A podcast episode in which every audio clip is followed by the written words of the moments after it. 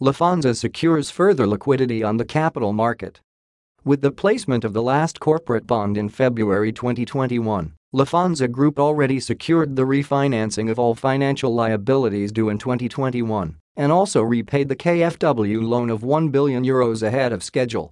Second corporate bond of €1 billion issued in 2021. Placement with two maturities of 3 and 8 years complements Lufthansa Group's maturity profile. The long-term funds raised will be used to further strengthen the Lufthansa Group's liquidity.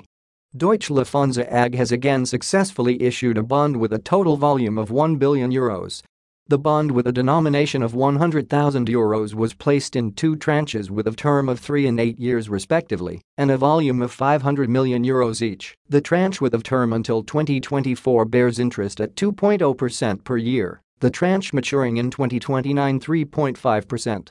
With the placement of the last corporate bond in February 2021, the group already secured the refinancing of all financial liabilities due in 2021 and also repaid the KfW loan of €1 billion ahead of schedule. The long-term funds now raised will be used to further strengthen the Lufthansa Group's liquidity. The repeated successful placement of a corporate bond again confirms our access to a variety of advantageous financing instruments. The two tranches over 3 and 8 years fit perfectly into our maturity profile. In addition, we can obtain financing on the capital market at more favorable terms compared with the stabilization measures. We are continuing to work systematically on our restructuring measures in order to repay the government stabilization measures as quickly as possible, said Remco Steenbergen, Chief Financial Officer of Deutsche Lufthansa AG. As of March 31, the group had cash and cash equivalents of €10.6 billion, including uncalled funds from the stabilization packages in Germany, Switzerland, Austria, and Belgium.